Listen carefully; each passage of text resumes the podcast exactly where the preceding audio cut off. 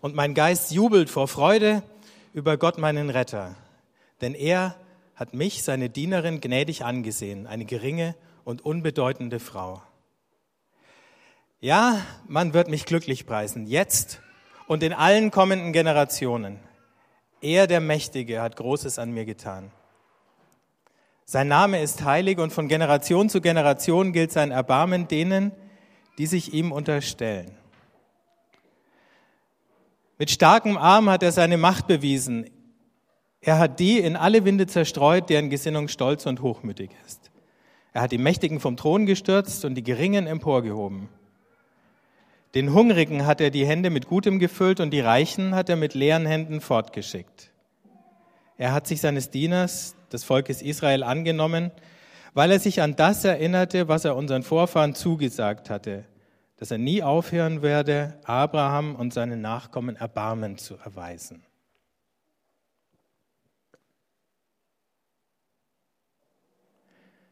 Die meisten von euch haben den Abschnitt schon mal in dieser oder einer anderen Übersetzung gehört und gelesen?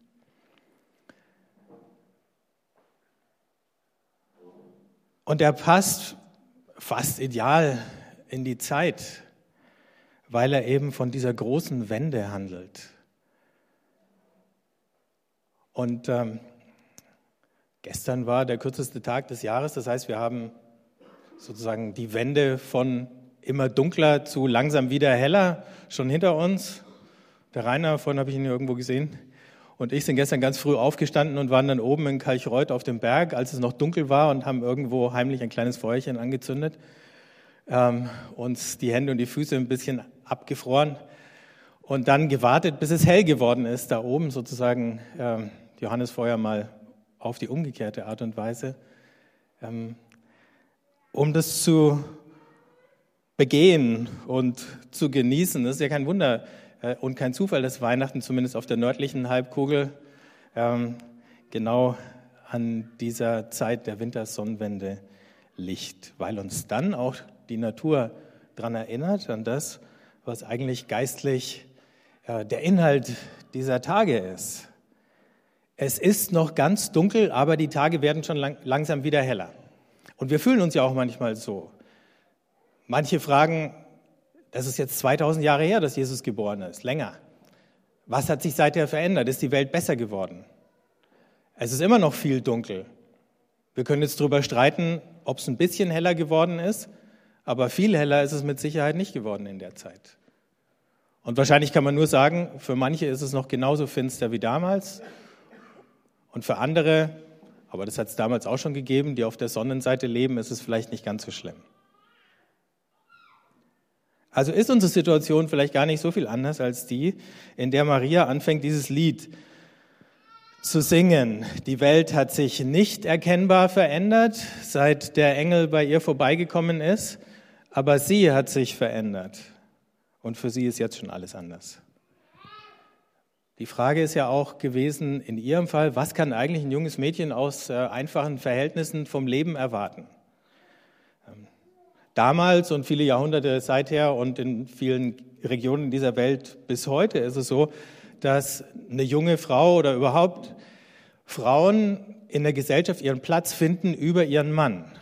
Das ist eine patriarchalische Gesellschaft. Der Mann über den Bezug zu einem Mann bestimmt eine Frau, wo sie in der Gesellschaft hingehört. Und für Maria war die einzige Möglichkeit in der Gesellschaft eben irgendwie etwas zu bewegen oder zu beeinflussen, zu heiraten oder besser gesagt verheiratet zu werden, weil auch das ist ja in den seltensten Fällen eine Sache, wo die Frauen gefragt wurden, sondern das haben dann die Eltern ausgekartelt oder die Männer haben sich eine Braut ausgeguckt.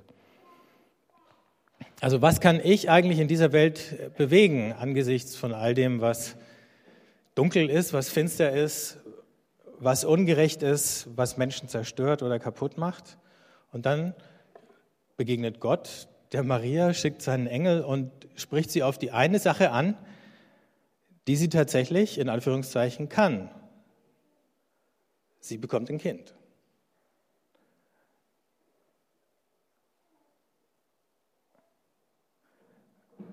Und das kann sie. Aber sie empfindet es nicht als eine Zumutung, sondern, wie wir in diesem Lied jetzt hören, eben als ein echtes Geschenk. In gewisser Hinsicht ist natürlich jeder, jedes Kind ein Geschenk, aber sie sieht schon die Bedeutung von dem, was da passiert und sie spricht es aus in so einem prophetischen Lied, das sie dann anfängt zu singen. Weil in dem, was jetzt mit ihr passiert, anfängt, Gott anfängt, seine Barmherzigkeit zu zeigen. Wir fragen das ja auch manchmal. Wer bin ich eigentlich? Was kann denn ich tun?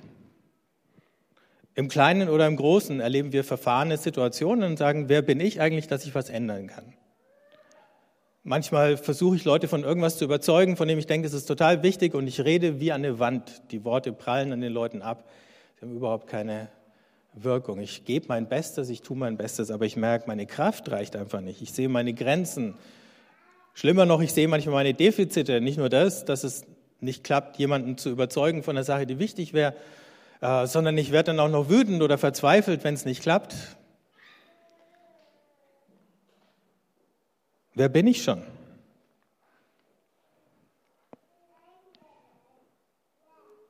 Und Maria hat eine Antwort auf die Frage, wer bin ich schon? Eine Antwort, die sie all diese Grenzen, die sie nach wie vor hat, und möglicherweise auch all diese Defizite dann vergessen lässt.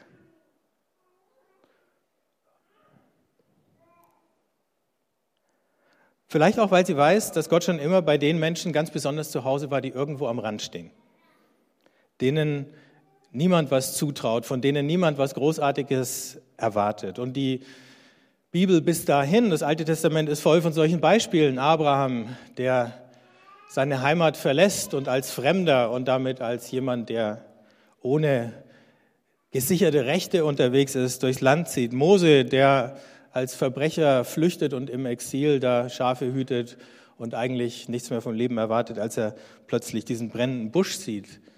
Hannah, das Lied der Hannah, der Mutter von Propheten Samuel, ist das Vorbild für dieses Lied, was die Maria singt. Die konnte keine Kinder bekommen und damit, das war sozusagen das Maximum an Schande, was du als Frau erleben konntest, unfruchtbar zu sein. David, der von seinem Vater fast vergessen wurde. Ach ja, da haben wir noch so einen kleinen äh, irgendwo auf dem Feld. Ähm, Jeremia, der zu Gott gesagt hat, ich bin noch viel zu jung, was willst du mit mir anfangen? Und jetzt kommt in dieser Reihe nicht nur Maria dazu, sondern auch ihr Kind, Jesus. In diesen letzten Wochen haben manche Leute ganz erstaunliche Dinge gesagt. Zum Beispiel vor, ich weiß gar nicht, zwei, drei Wochen kam ähm, Papst Franziskus mit einer ganz langen Erklärung raus. Und in dieser Erklärung sagt er, jeder Christ und jede Gemeinschaft ist berufen, Werkzeug Gottes für die Befreiung und die Förderung der Armen zu sein, sodass sie sich vollkommen in die Gesellschaft einfügen können. Das setzt voraus, dass wir gefügig sind und aufmerksam um den Schrei des Armen zu hören und ihm zu Hilfe zu kommen. Also auch der Papst, der jetzt von seiner mächtigen Kirche sagt, wir müssen eine ohnmächtige und arme Kirche werden, sagt, ähm, unser Platz als Christen ist hier bei den Menschen, die irgendwie am Rand sind,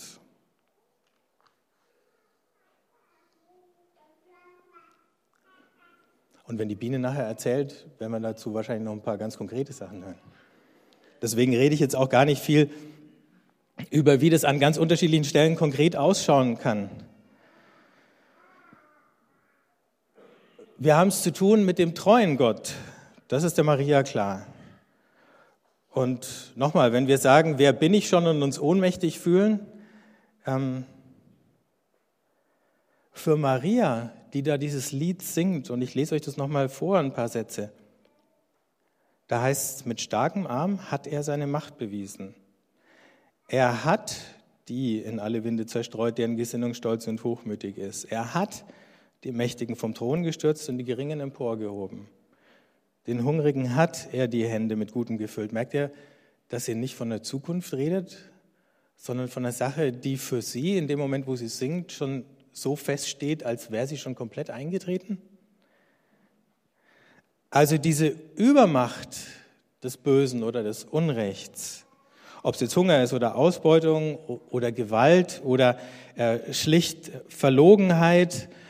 Und äh, vielleicht sind manche von diesen krassen Dingen für uns weit weg, aber allein so eine kleine Notiz gestern in der Zeitung, über die ich gestolpert bin, war, äh, dass zwar in unserem Grundgesetz steht Eigentum verpflichtet, aber Deutschland unter all den reicheren Ländern, das ist das, äh, das Vermögen wohlhabender Menschen am geringsten besteuert. Und die, die für uns äh, die größten Kapitalisten sind, ausgerechnet die Engländer, die erheben sechsmal so viel Steuer auf Eigentum. Kein Wunder, dass bei uns die sozialen Verhältnisse immer weiter auseinandergehen.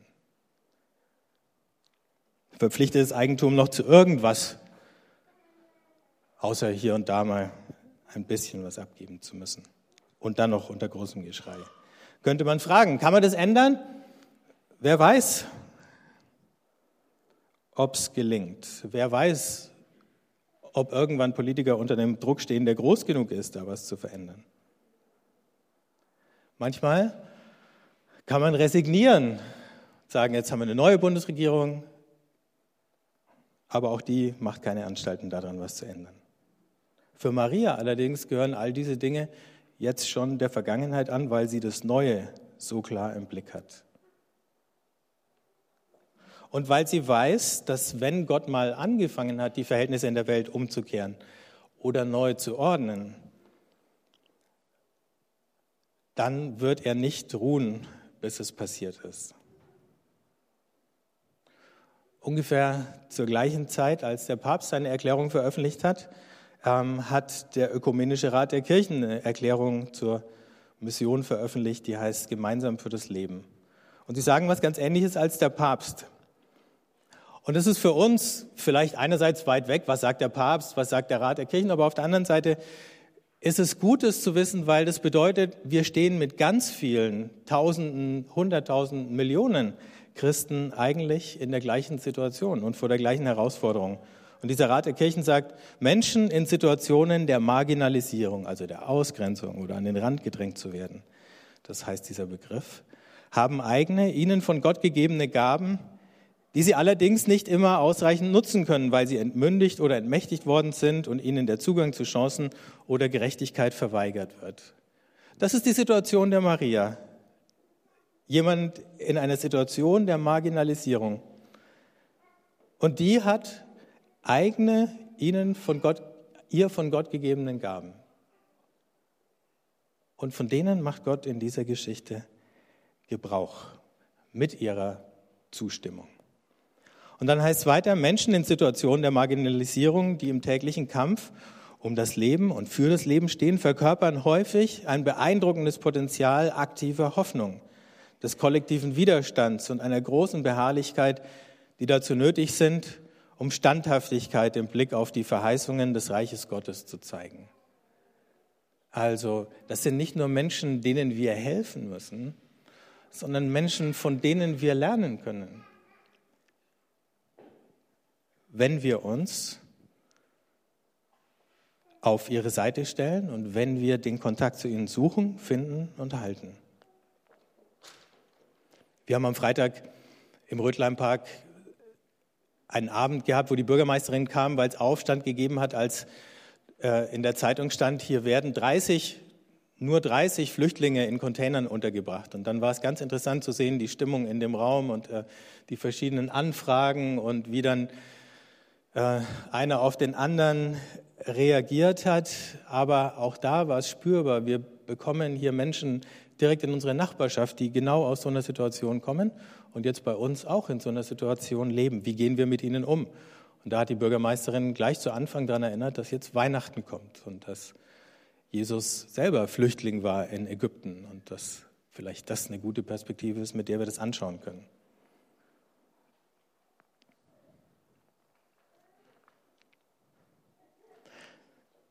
Maria ist in der Lage, in diesem Kind, was sie noch gar nicht sehen kann, eigentlich schon den König zu sehen. es ist noch ein weiter Weg, den Maria dann mit Jesus gehen muss. Also sie bekommt das Kind, dann ist 30 Jahre lang fast nichts, mit kleinen Ausnahmen. Plötzlich nach 30 Jahren fängt er an, Dinge zu tun, äh, die ihr völlig fremd sind, die sie total verwirren, wo sie sich dann fragt, ist es gut, was der jetzt macht? Wo sie dann die Brüder nimmt und sagt, Jesus, komm doch wieder heim. Bring die Leute nicht so gegen dich auf, das ist gefährlich, was du da machst. Und dann stößt er sie fast vor dem Kopf und sagt, wer sind meine Mutter und meine Brüder? Und da muss ich schon ganz schön was einstecken. Aber das ist kein Bruch zwischen den beiden. Als Jesus dann nach Jerusalem geht und gekreuzigt wird, ist seine Mutter mit ein paar anderen Frauen die letzte, die noch da ist, nachdem alle Männer schon verduftet sind.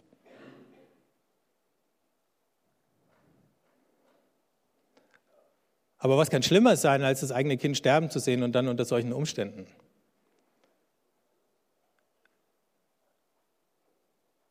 Vielleicht war es auch da diese Perspektive der Hoffnung, die sie überhaupt durchgetragen hat. Und dann dieses Wunder der Auferstehung.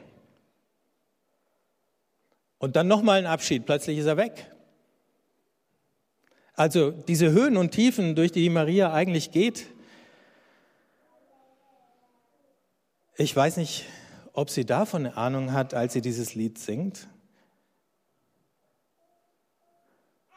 Aber ich glaube, diese Spannung ist ja durchaus bewusst, dass es noch eine Weile dauern wird, bis alles richtig gut ist. Auch für uns hat Weihnachten, aber nicht nur Weihnachten, sondern auch Karfreitag und Ostern noch nicht alles aus der Welt geschafft, was uns zusetzt. Nicht im Kleinen und nicht im Großen. Aber es hat einen Grundstein der Hoffnung gelegt. Und ich glaube, alle die wir empfänglich dafür sind, das ist vielleicht ein schöner Begriff, der uns mit Maria in der Situation verbindet, empfänglich zu sein, die können jetzt schon anfangen, dieses Lied zu singen, vom großen Umsturz, von der großen Wende, weil die Dunkelheit besiegt ist, weil die Tage von jetzt ab länger werden, nicht in jedem Fall messbar, aber wir wissen, dass sich das Blatt gewendet hat. Und solange es noch dunkel ist, müssen wir diese Hoffnung gegen die Dunkelheit singen. Und solange es noch dunkel ist, müssen wir uns gegenseitig daran erinnern, die Hoffnung nicht fallen zu lassen und den Mut nicht sinken zu lassen. Und nicht zu resignieren und nicht aufzugeben. Deswegen ist es gut, dass wir heute zusammen sind, dass wir all diese Lieder singen, dass wir miteinander das Abendmahl feiern, dass wir von Geschichten der Hoffnung hören und uns davon anstecken und inspirieren lassen, selber wieder Hoffnung zu verbreiten. Bevor wir das Abendmahl feiern, möchte ich gern mit und für uns beten und wenn ihr mögt, steht auf dazu.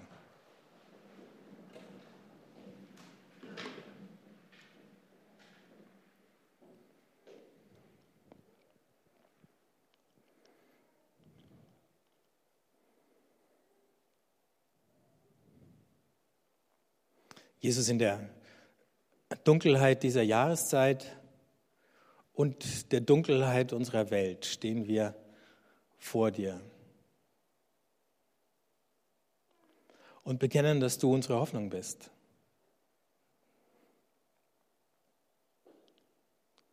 Dass wir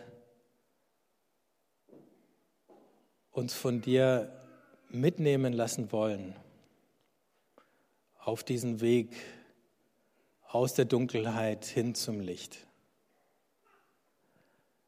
den du uns vorausgegangen bist und den du jetzt gemeinsam mit uns gehst.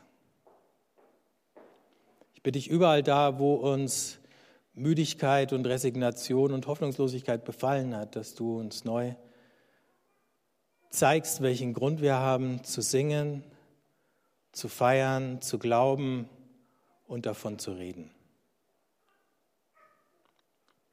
Amen.